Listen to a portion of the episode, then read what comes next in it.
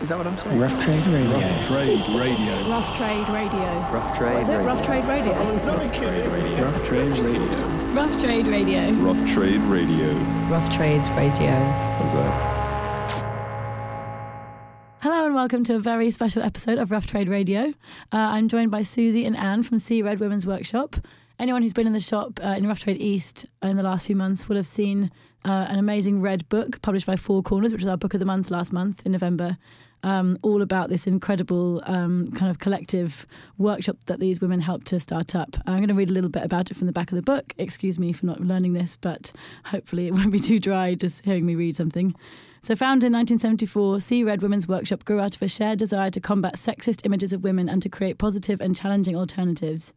Women from different backgrounds came together to make posters and calendars that tackled issues of sexuality, identity, and oppression. With humour and bold graphics, they express the personal experiences of women as well as their role in wider struggles for change. So, uh, hello, you two. Hi. Hi. Uh, you said that you have similar voices, but I don't think you do. Good. Could you please introduce yourself so the audience knows which is which? Uh, My name's Susie Mackey. Great. And I'm Anne Robinson. Great, fantastic. Thank you for coming in today. Um, Thank you for having us. everyone in Rough Trade has just been so um, mesmerised by this book. Um, can I, I was kind of wondering, uh, maybe we'll go back to the very beginning and talk about the workshop itself, then we can talk about the book later and how that came about. So maybe in your own words, I know that that kind of what I just read out is is a good sum of it, like summing up of it. But how did you all kind of first meet and get together, and what was the time like when you did? Um, myself and Julia and Prue Mhm. founded See Red Women's Workshop in 1974. Um, we saw an advert in a feminist magazine um, asking for women screen printers who were interested in feminist issues to meet up. We met up. Long story short, we eventually founded See Red Women's Workshop about six months later um, and decided to specifically focus on screen printing. So when you started, was there quite a lot of people who were already very interested in getting involved? And how did you get the word out at that time? It was in a magazine. Okay. And then we just went to the meeting. There was no blogging, texting, internet websites or anything in those so you all days. just turned up one we evening. just turned up and we met Prue and Mm-hmm. we met a couple of other women as well. Um, but we decided, um, after having explored the possibility of doing photography and starting a collection of images of women, that we really wanted to focus just on screen printing Mm-hmm. because screen printing th- at that point in time was the quickest way to get an image down and out, basically. yeah. You could do a design, put it on the screen that night, print it the next day, it was out. Um, there was no, nothing quicker than that in those days. And had you been at art school prior to that, and that's where you learned how to screen print and how to do those things? And Yes, three of us had all been at art school, which art school was it? um, different art schools, Okay. basically, all of us. Yeah. Um, but um, I think that, that what brought us together is we wanted to be able to use what we could do and could do well for the women's movement. It was very it was very important to us at that point in our lives. We were all in consciousness raising groups. Um, we all tried to live collectively, if possible, um, and we we very much were looking at that kind of angle of women being together and organising things. Were there any other groups at the same time who were kind of going, or Well, I came to See Red a little bit later, but I'd Ah. also been at art school because, as a collective, obviously over the years there was more and more women joined. And in the late seventies, I was at art school in uh, Glasgow, and I'd started doing silkscreen printing there. But I'd also got involved in politics of the women's movement. I was involved in local women's centre. I was out sort of doing graf- graffiti and stuff, and also kind of queer politics or early lesbian and gay uh, things as well. And saw an advert in Spare Rib magazine, which I think was a really important kind of means of communication in those days. The small ads, like Susie says, it was Yeah. before the internet and so on. So I came to London to work to, to join See Red and to work at work at the workshop doing silkscreen printing and posters and so so effectively left art school to do that although I eventually went back as well amazing? So, what was the space like when you first began, and where was it? Um, it was in a it was a squat in a disused shop on Camden Road. We were there uh, in terms of our life. We were there for about five minutes. Yeah. Um, we basically decided to do a slightly anti-Christmas window display because it was December, and um, very, very proud of it. Came back the next day, the window had been smashed. So a massive shop window, basically. What was it? Why had someone smashed it? Yeah. Oh, but w- They'd why- offence to us trying to. Oh, they had. Because I was wondering if they were just trying to burgle you, or they were they were no, actually no, no, They were just uh, to, they got annoyed about the window. It was right next to a bus stop. What was So the people- window display? Can't remember exactly, but it was very much look uh, attacking the commercialism of Christmas. Um, the fact that you know it's not really a holiday at all for women. We're still Yeah. like it, it, we're still in the kitchen cooking the turkey. It's just different food, different place, kind of thing. Um, Those kind of things, but trying to do it with visuals as well. Um, But for someone to be that angry to smash, I mean, to, to use force to break anything means like you've got a lot of anger. But the idea of seeing artwork 1974. and mm. and just seeing someone trying to convey a message and, and being so angry that you'd you'd smash a, a building is, I just think it's, It's interesting because when you look at the first photograph in the book, it's of a demonstration very early on, and it looks like it's it's from Victorian times or something. Yeah. the We've got it here, yeah. And you know, it's all black and white, and it's it's it is a, it was a kind of different era, really. I mean that that kind of sense of being under attack actually kind of Mm. really continued. I mean, there's there's an account in the book, but quite a bit later than that, we were when we were in the yard at Iliffe Yard, we'll come on to, but um, we were just off the Walworth Road, and actually at that time, I think the NF had some sort of headquarters up in East Street Market, hmm. and we came in one day, and the place had been completely broken into, completely smashed up. They, well, they'd pissed all over the paperwork and stuff, basically, and poured ink all over the place. I mean, thank God they hadn't tried to set it on fire, Yeah. which was a big fear. Yeah. But they'd carved and. People might remember they'd carved the initials NF where the N and F were joined together, which was a classic graffiti thing that you saw in those days into the wood of the walls just beside the door. And we sort of remembered that when the police came round, um, the policeman kind of said, "Oh, well, it might be someone's initials, love," and kind of just re- and, and, and then said, "Well, do you print things that might upset people?" Oh, we goodness. hope to. We hope to.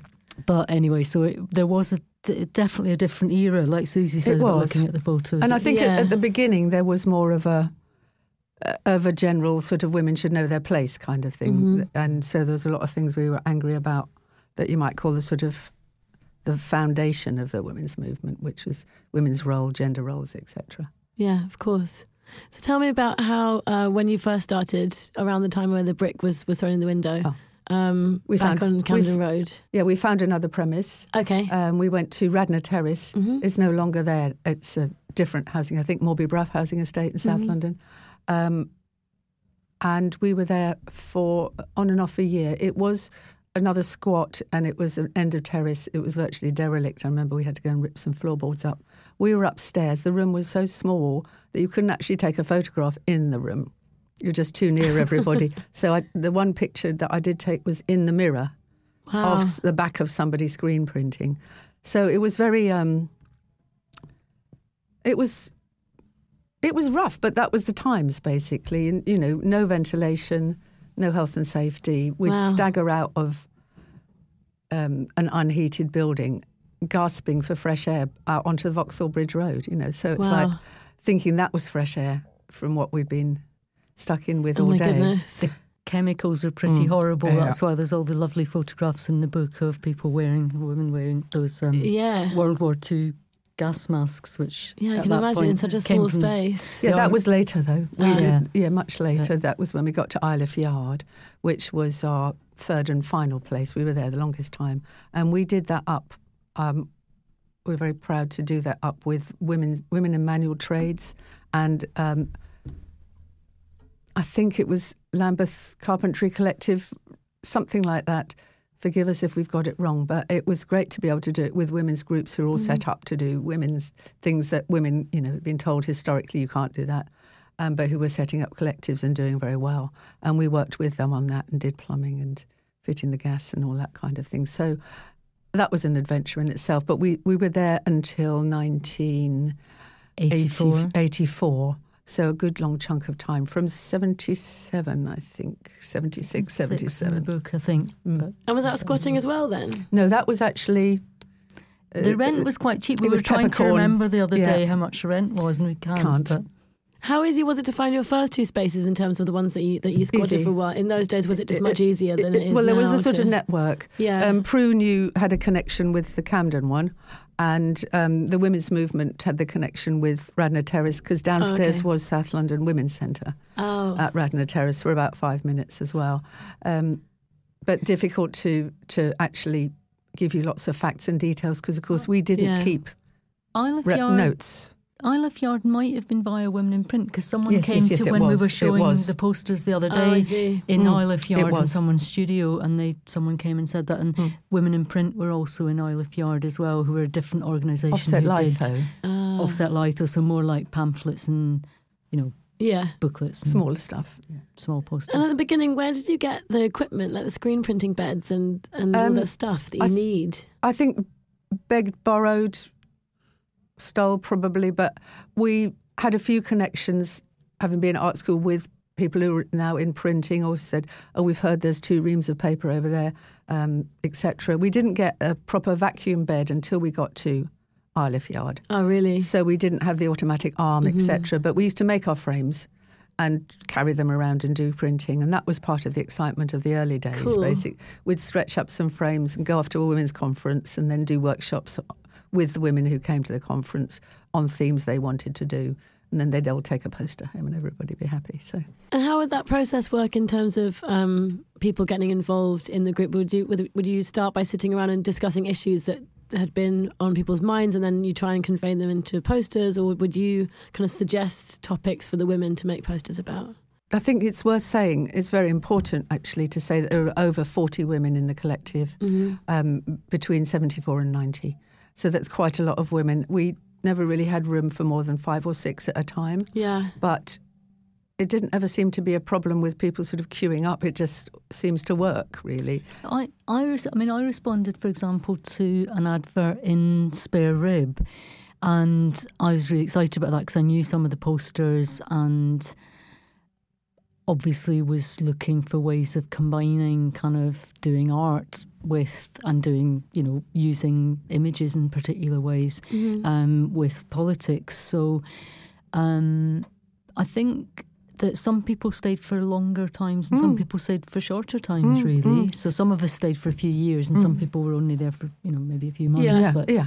But it wasn't like you have to stay this amount of time or whatever. Yeah. Some people came with ideas for posters. Um, some people came, they wanted to learn screen printing. Some people just came to help out, you know, so it was very varied, really. And I think it was word of mouth and the sort of women's movement network in the early days because nobody had heard of us.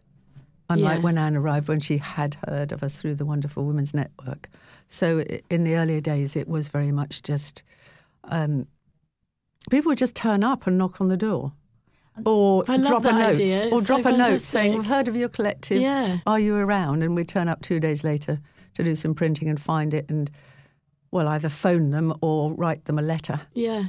Gosh, I know, such a different time. very different. I love the idea of it. Collective practice I thought was really important as well, mm. sort of going away from that kind of individualistic Totally. idea of artists. And people are really into that now. It's a very, very big thing in kind of the mm. art world now mm, almost. But and a- actually, then it really wasn't in art schools and galleries and people, you know, they wouldn't really think in those terms at Yeah. all. But also, um, I think joining the collective as a collective member was really important for people who stayed around, for women who stayed around for a bit longer. Yeah. Um, Definitely. I think um, also uh, to follow up what Anne was saying, that the whole idea of being an artist with a capital A, um, and this is my piece of work and I made this, we were very much again around deconstructing all of that and debunking that because that seemed to be a very masculine way of looking at the whole art world. Yeah. Uh, you know, we wanted, we always said that we all produced the designs, we all produced the ideas, we all produced the posters,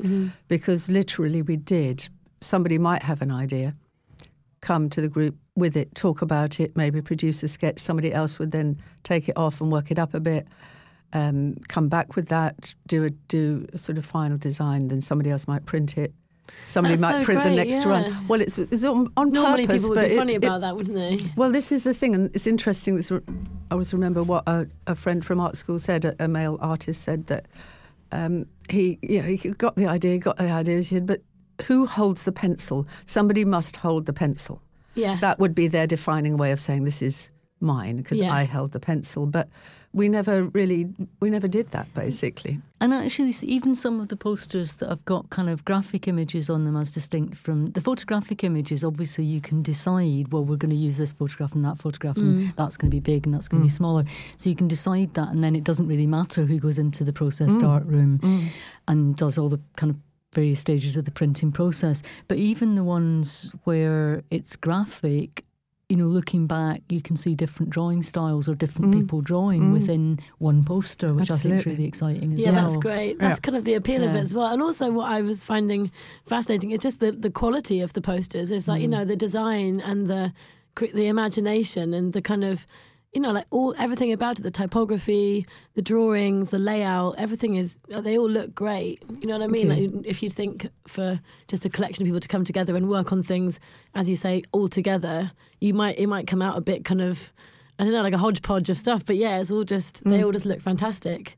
And I was wondering also where once all the, once the posters were created, what would tend to happen to them? Would they be copied and copied and copied and then handed out and given out to people to put out on the They're street? Or sold through. I mean, I think probably different stages. So we perhaps we'll both talk about it. But I mean, for quite a long time, they were sold through a, what was then a, quite a big network of alternative bookstores in the UK and elsewhere as well, and abroad as well. wow, I mean, News from Nowhere is still there Liverpool. in Liverpool, and that was um, so that's and it still looks quite like a kind of Does. bookshop from that time, which is fantastic. but Love there it. were there were loads in London. I mean, Housmans is still there, sort of near King's Cross, but there were lots more of those Silver Moon, alternative. Si- Sister, Sister Right. Wright, of course, was a women's bookshop in Upper Street in Islington. Yeah. There were more then. yeah, Um, and and they would they would look at the catalogue. There's an example of the catalogue in the book, I think, and they would look at the catalogue and choose which ones they wanted. They, they knew they could sell basically. that Yeah. They wanted copies of, and just do an order, and we would roll them up into poster tubes. And there's a lovely picture in the book of Jess of carrying those off to the post office um, as in, well. in the trolley, basically. So have you had people coming forward and se- or like you know sending you old posters that they found in their attics and things? I mean, they must be scattered all over the world, which is nice. Well, Yeah, we think so because we did send all over the world. Can't Mm. find it. and you But- made a lot of them. And then, Well, you know.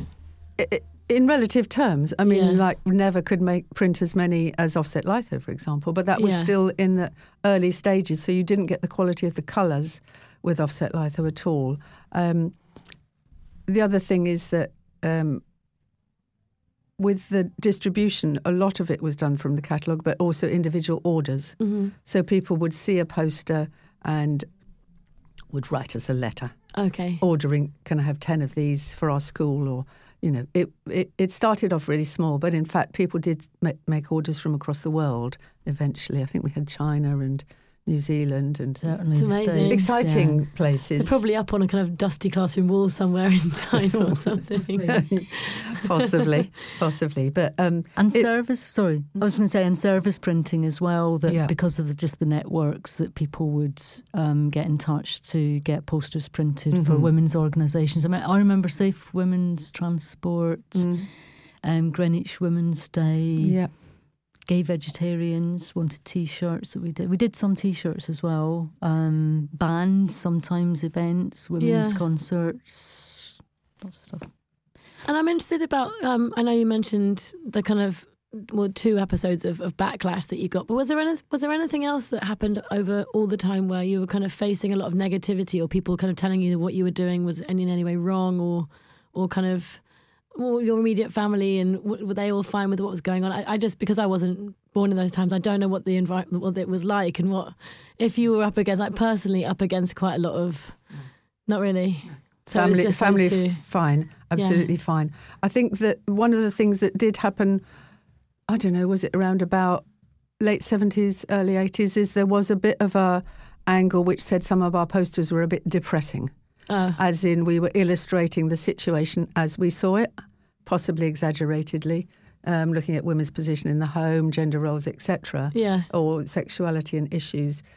But so what we did make a concerted decision was to put some some positive into our into our posters. So, for example, girls are powerful. Um, Underneath they're all lovable. underneath, they're all lovable. Mrs. Thatcher. Mrs. Oh yes, tough. What was the Mrs. Mrs. Thatcher? My message to the women of our nation, That's it. which yeah. is tough. it's we we sent to Conservative Central Office, you know, a fake letter saying we we would be really really pleased if you could send us a beautiful photograph of our leader Margaret Thatcher, oh so we could put it up on our walls. We didn't sign it See Red Women's Workshop. We think it was just from one of us, but we got the lovely picture back They sent a with a very fine dot in it, so we re- could reproduce it exactly as was, and we stuck it in a mock gilt frame with all the cuts and the damage that she'd done done to the to women and children over the years, sad, which are very similar. Sadly, very similar. still relevant. yes, Yeah. add a few more. Add a few more noughts to to all the the figures we talked about then in terms of cuts in education Mm. and health and everything, but. Um, we wanted to bring humour as well. Yeah. And um, I think we always had a slight element of that, but humour makes it made the posters a lot more accessible. I think, didn't it? I yeah. think so. In terms of negativity, I think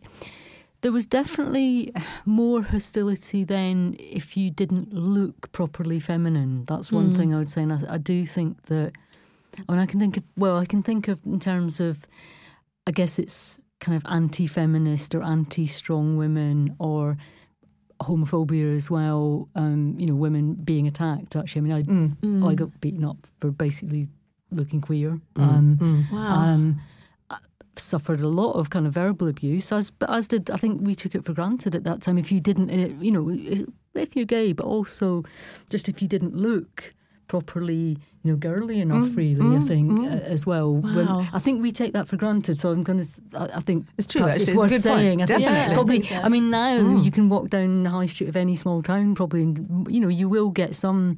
Yeah. You might get some kind of hostility, but mostly people won't bat an eyelid about kind of what a length your hair is, or I mean, especially not just having short or- hair. Then was pretty, pretty kind of wild in some ways. But and also at art school, I was definitely told that if I wanted to produce political propaganda, I ought to have done graphic design. Ah, I see. Whereas at, at art school, at art school, of course, I did do graphic design, but there was never any um, support or um, enthusiasm for a woman being a printer or a graphic designer. No, basically, um, we were slightly there, as, as somebody remarked, eye candy. but we're talking seventy-two to Oh my seventy-one to seventy-three, so it's ages ago. And I Crazy. started art, Ages ago. art school in '77, so Mm. yeah, it's kind of a lot changed in those six years, I think, as in that you had actually heard of us, yes. which is kind of interesting because we, I think all we looked at was Red Rag.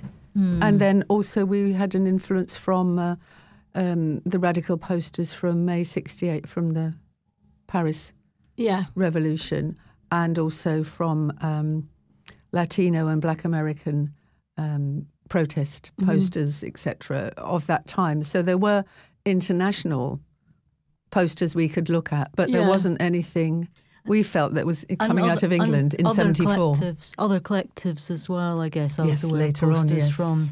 But I know there's an issue of Spare Rib um, where um, there's some women artists that I knew were at art school at the time, but and and me was sort of all doing kind of performance type stuff, and we weren't allowed to. We basically weren't allowed to do that. It wasn't able to be Mm. counted as part of our work or anything like that. So things were shifting very Imagine. very slowly. But imagine Yeah. that now. It's Yeah. kind of crazy. It is crazy.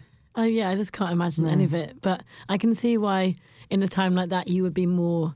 Um, I don't know. You, you'd be more pushed to do something about it and to fight back a bit, which is exciting. And I think sometimes people struggle with how to protest now or how to get their voice heard or what to do. I think because it's all just a bit blurry now, and it's not.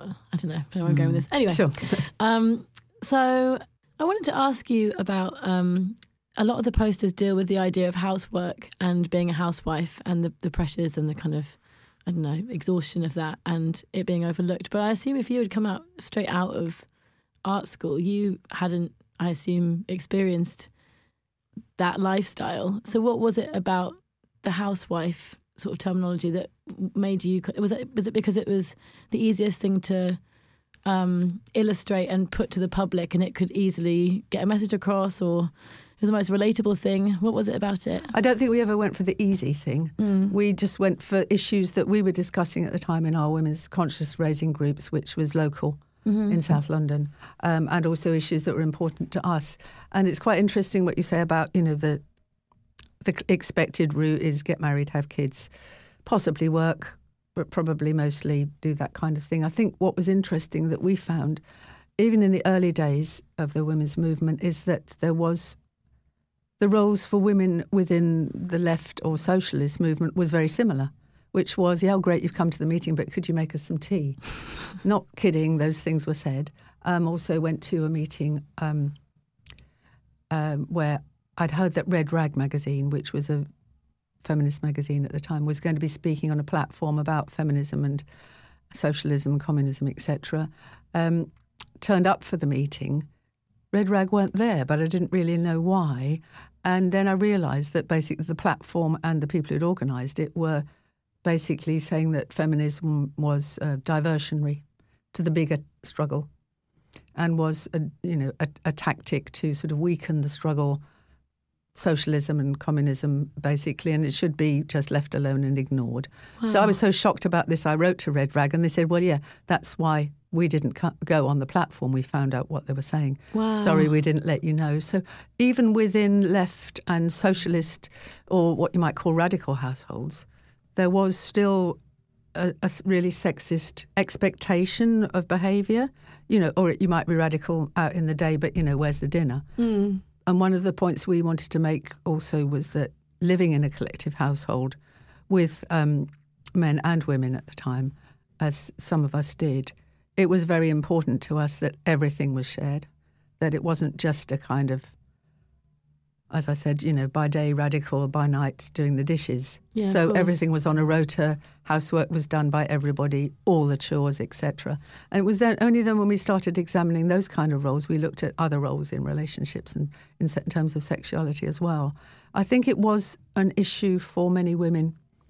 The whole thing about those household yeah, chores. I I definitely had never kind of lived in that situation, but going back to what things were like at the time, I think it was still really important because to, to look at those issues because I mean if you think about the See Red poster you know stuff this says Jane you know the, the Peter and Jane one we'd Yeah. all grown up with that as an mm-hmm. expectation so we were just on the cusp even you know coming a little bit later to this we were definitely saying we don't it was still hanging over hmm. us as an expectation. I mean even friends of mine from art school from the late 70s were kind of leaving art school and getting married and maybe hmm. teaching for a couple of years and then having children. That was kind of so that it was kind of happening in stages. But that idea that that's you would be in that very very restricted in the home uh, role was hmm. definitely something we didn't want to do. But i would also say there's a kind of class element to actually women have always worked as well, and just the expectation that women would do the housework as well as being out of mm. work as well. So it's, Yeah. it was it, it, it's quite a kind of it's more of a complicated picture perhaps, but but still those issues were very important, even if you were just refusing that mm. kind of refusing that kind of role. And the mm. trivialization, I think it is quite hard. The more we talk about it, it is quite hard to understand from here just how trivialized Yeah. women were then, whether you were an artist or working in any kind of role that you just What do you mean? trivialized in the sense of perhaps if you were working, you were just working for a bit of extra pin money. You, it wasn't really serious. If you were a woman artist, you weren't really serious compared to guys. Gosh. Um, you know, even you know, it's like forty years, forty years ago, really. So that's God, it's not even very long ago, though, is it? it's not that. Well, it's not. It's not. really a lot, uh, uh, I mean, so things much changed changed, in 74 to 90, just that mm. slot. Yeah. So much changed. Mm. I mean, the fact that we had to write letters mm. and then wait for an answer. A- And then when people ordered the posters, they had to send to us and then pay and then wait for us to send them to them. I think the other thing is that if people hadn't bought the posters, we wouldn't have kept on producing. That was our kind Yeah. of test, really, wasn't it? Also, I think you, that, that those definitely were really important issues in the early posters, but they're mm. not the only ones. And I think they did No. change over time in the Yeah, sense yeah, that yeah. there's lots of kind of interlocking, or you know, there's a lot of intersectionality, if you like, a lot of interlocking kind of issues with kind of. Um, personal experience, obviously, the personal is political, Mm. women's health issues, anti racist posters, posters about sexuality, Yeah. and, and so on. And they're not kind of separate from each other in a way. If you, not- look, if you look at them in the book, there- there's a lot of kind of overlap. Mm, really. images of women, sexist, combating sexist images of women. Mm. I mean, that's in a way one of the first things that I kind of got involved in with partly, you know, kind of graffiti on adverts and Yeah. things like that, but then putting your own posters up as well. Yeah, one of the first posters we printed, which wasn't even a design of our own, was just a sheet of letraset. Do you know what letraset? Yeah, yeah. yeah.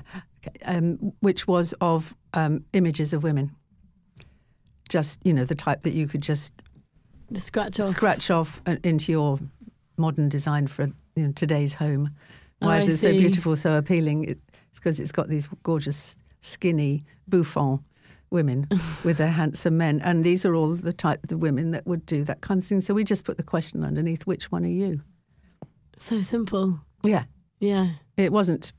It wasn't one of our ones that we sold a lot, but some of the ones we just did for a couple of couple of runs, and people had them, didn't Yeah. have them. But there were definitely more popular ones and and less popular ones. But Are there any that were the, like very, very, very popular? Because also Yes. I'm, I'm conscious that some listeners may not have seen the book, so right, obviously we'll put some images up with it. But if you could describe maybe Why- some of the ones that you think Yeah. were Why personal be a wife? or Why be a wife? Why be a wife? Yes, that ubiquitous. that was that was really that was um, Prue. In fact, in her kitchen, dressed in a scruffy old wedding dress, doing the washing up, looking A- a really really cross. Yeah, a photo. This is when we got a dark room, which I think would be seventy eight. Is it in the book? Yeah, everything's in the book. Every single It is, thing is isn't in it? the book. Yes. I, I think the the Jane one from the kids' Mm. book was very popular This as one? well. Yeah. Massively Yeah. popular. So could you describe it just for anyone who who can't? Well, no one can see this part from Yeah. us, but it's that kind of. Um, well, it it's based on It is. a Ladybird book. Well, it is. It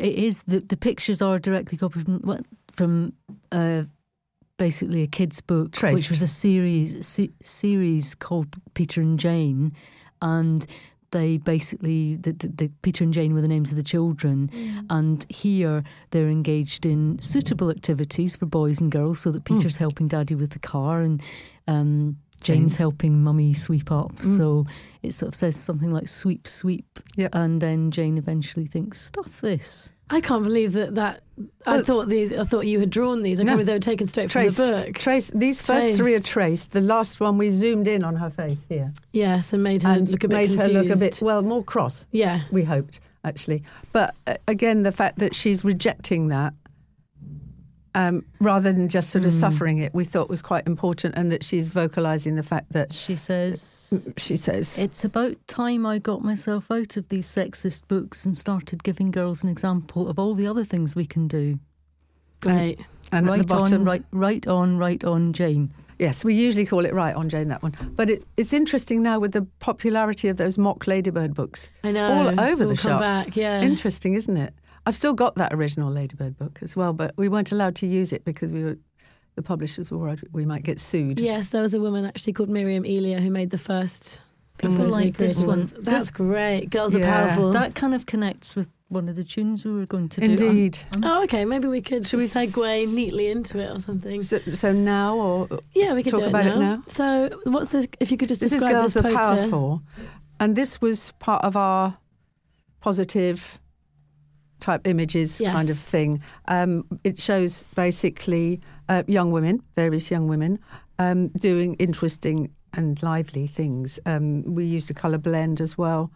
Um, it sort of it took a long time to, to do the design, the layout actually. Mm. But what we've got here is Prue's daughter Otti. We've got two young women here, Agnes and Agnes and Nikki, who are apprentices at Women in, in Print. So that's is that images of them printing? That's images of them printing. So printing. they're printing, Offset life, jumping, taking pictures, playing pool, and playing table tennis. and taking photos. So these young women here were um, at the youth club that I worked in. We Mhm. started a young women's night. Um, so that's images from that. So this is all our photos.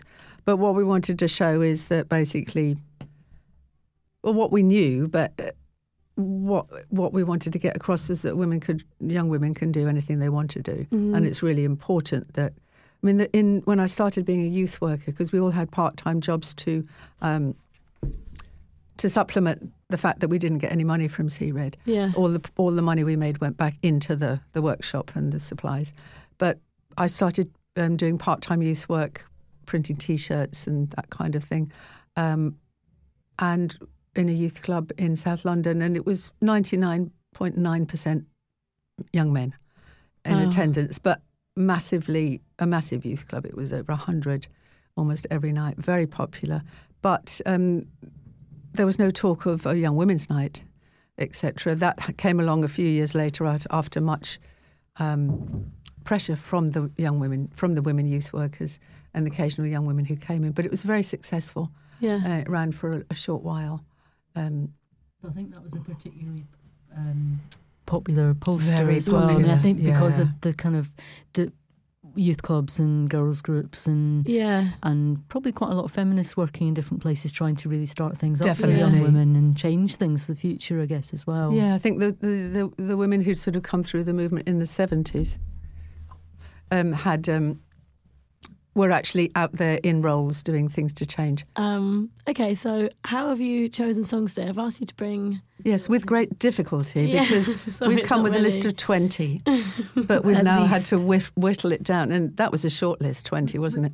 We've got one each from each of us that did the book, which is me and Susie, and also Prue and Jess. So Mhm. we chose one each of, out of our various lists. Let's go on to the song that you said was connected to um, the Girls Are Powerful poster. Did you say there was one that was kind of directly linked? We all agreed definitely that X-Ray Spex should be in this. Definitely. And Susie's chosen one. Well, we thought we'd go with Warrior in Woolworths. Um, can't remember the date. It was just the whole LP um, um, was just fantastic. We loved it so much. So it's hard to choose whether to choose Identity, whether Mhm. to choose um, Warrior in Woolworths. Um, but we thought we'd go with Warrior in Woolworths. It's a fighting song, basically. Yeah. And also it's about South London. Um, and we like that too. Fantastic band. Um, Fantastic band, fantastic woman, fantastic woman, Poly Styrene. yeah. Did you ever meet her? No, wish. Absolutely inspiring. Oh, though. totally, Really wonderful. yeah. Okay, this is Warrior in Woolworths, and this is Poly Styrene singing with X-Ray Spex.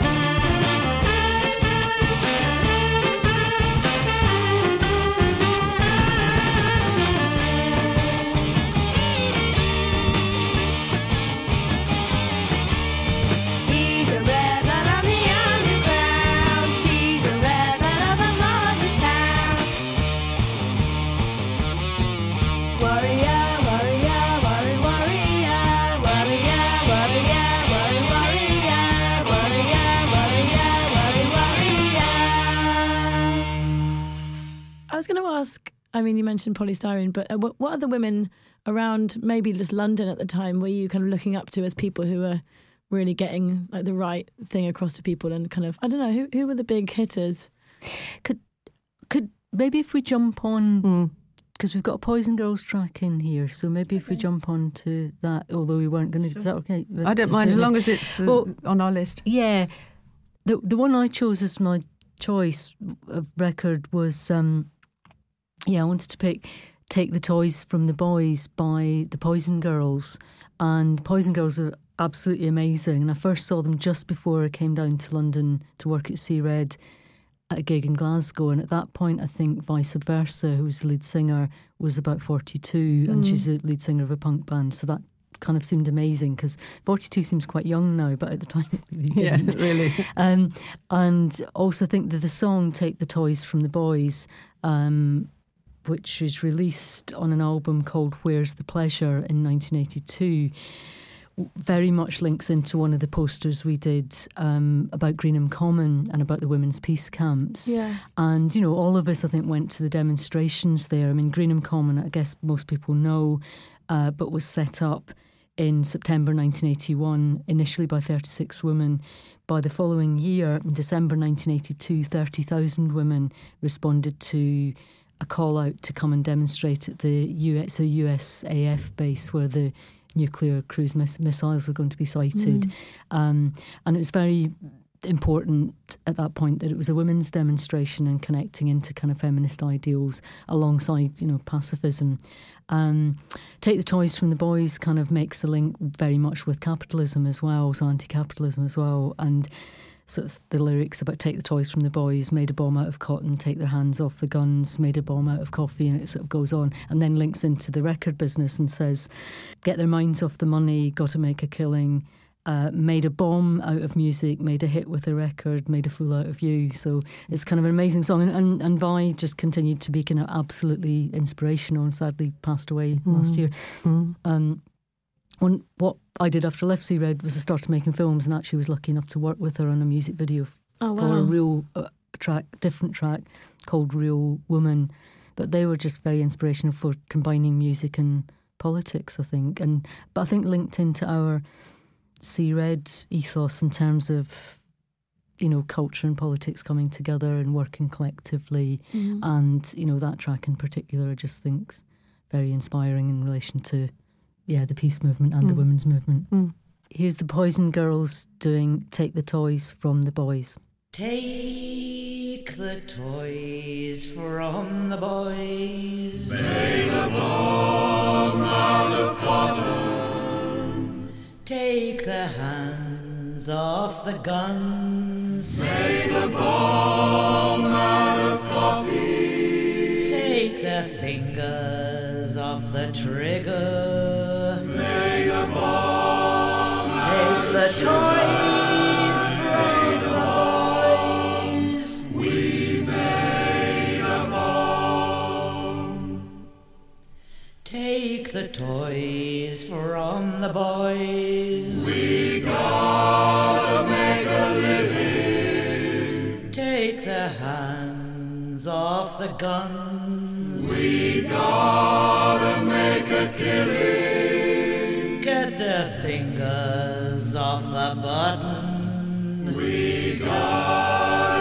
take the toys from the boys. We made a bomb. Take the toys from the boys. Made a bullet out of rubber. Take their eyes off the dials. Made a cannon of water. Get their minds off the money. We make a killing, made a bomb. We made a bomb. Made a bomb out of cotton.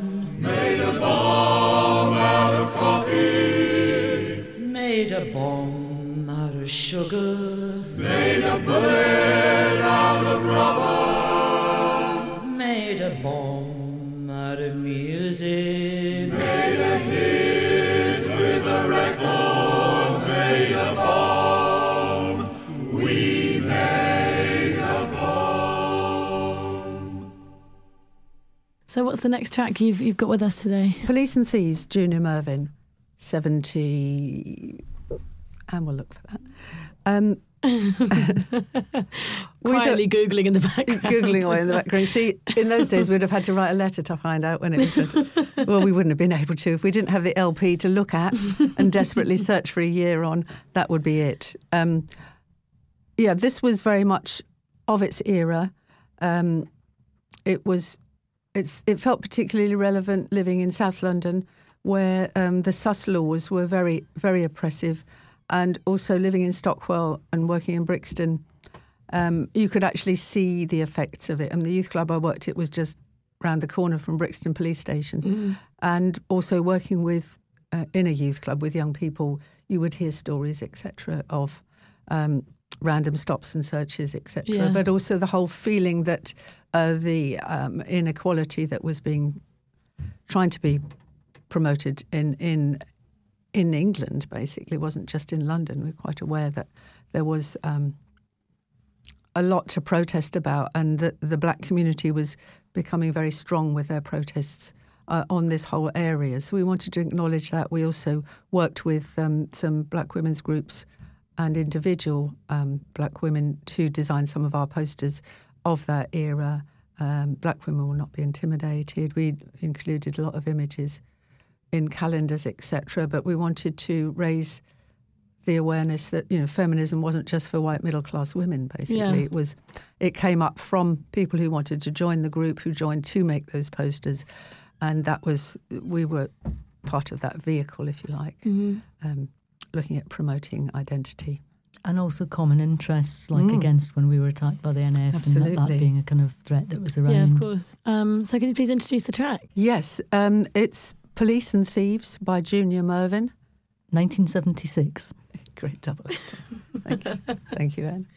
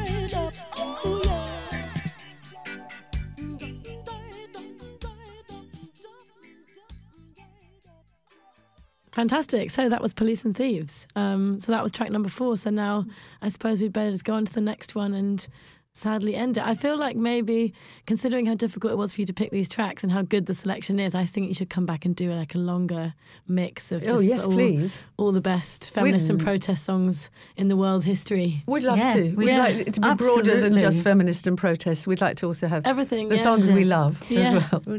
Dancing, yeah. dancing songs. Dancing Yeah. songs very important. Definitely. I mean, I think celebration and, and partying and being part of Absolutely. a, a, a women's movement that wasn't just, um, you know, feeling angry and miserable all the time because there was always the angry s- stereotype, you know, Yeah. the hairy legs, of- dungarees, short hair kind of stereotype, which was so tired.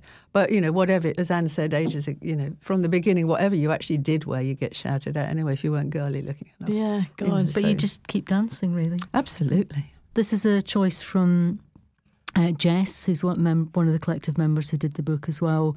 And it's from an Au Pairs album called Playing with a Different Sex, which was actually released in 1981. And the Au Pairs were, uh, you know, band with a women lead singer uh, from the time. Um, who I think I guess like Poly Styrene. I think punk was quite important for women musicians. I mean, I think that's quite well documented now. People talking about Yeah. the slits and the raincoats and so on. So I guess the Au Pairs were part of the kind of slightly post-punk time.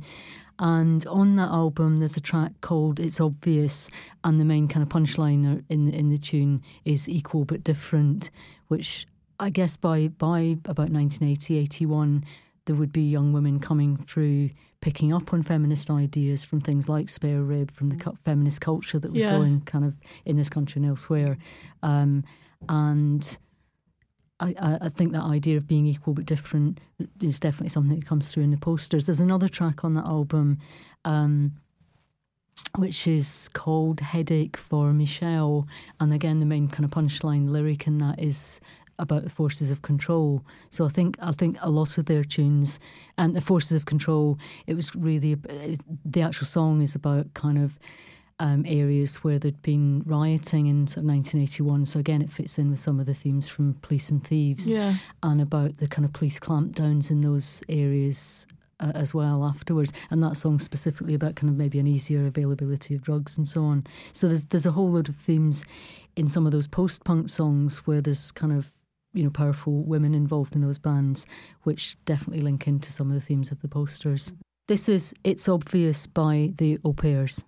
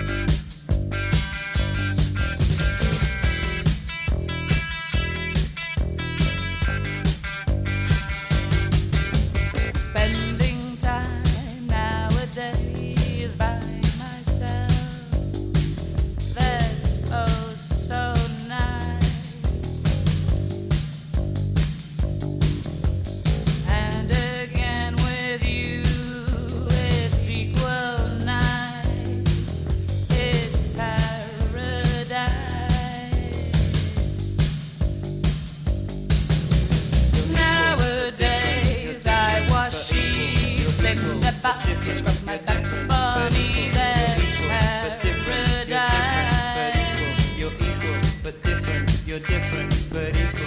You're equal, but different. You're equal,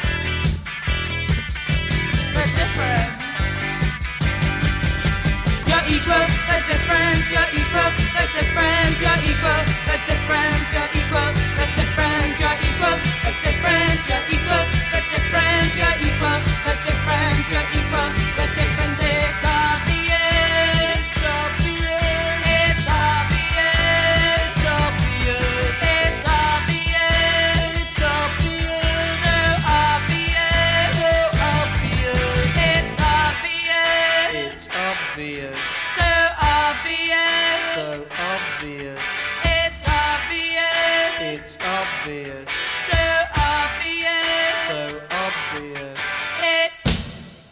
Okay, so I think um, well, you've got to go to work, and we've all got to get on and do other things now. So that's the end of the podcast. But I really would like you to come back in and play some music. I think that would be fantastic. Love to. Uh, keep the one for a little bit longer. Um, and yeah, I mean, anyone who's listening who um, is looking for a fantastic book for themselves, just come in and get this See Red Women's Workshop book, which is published by Four Corners. Four Corners have published some of the most beautiful, brilliant books um, in the past few years. They're a fantastic London publishers, and they've made just yeah, some fantastic stuff, including this. So, yeah, a fantastic gift for anyone, or just for yourself. An amazing book.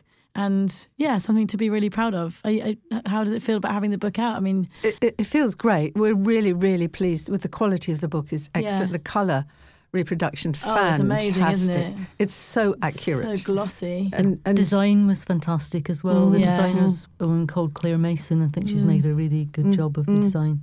And everything's in there the calendars sketches uh, photos as well as the actual posters and people will know some of the posters they won't know others at all so we, we just thought put everything in Mm. rather than do any selection i don't think they imagined it was going to be quite so big when they lots when of they peop- started Mm. asking about just the posters they didn't realize there was everything else as well and lots of people have asked us about reprinting, but actually, I mean, all the posters are reproduced in the book. Yeah. So, I mean, there have been quite a few exhibitions and things that we've Yeah. done and Yeah. talks and things. But actually, if people just want to be able to see the posters, um, the, the, the book's got a really good record of everything, and we've got a website Mm-hmm. as well, which you can look up at C, See Red Women's Workshop at wordpress.com, I think. Something, like that. Well, if you, I'm sure if you can Google, if you Google we've got, we've, we've got a got, a, we've got a Facebook page now as well. So we you can finally just entered Facebook, the so- 21st century it was hard it was hard all the way from paper stencils and, And- silk screen printing and writing to letters, Facebook. Yes, Amazing. Mm. All right. Well, thank you so much for coming in. That Thank was you for having fascinating. us. And yeah, I'll see you soon. Thank Great. you. thank you bye Bye.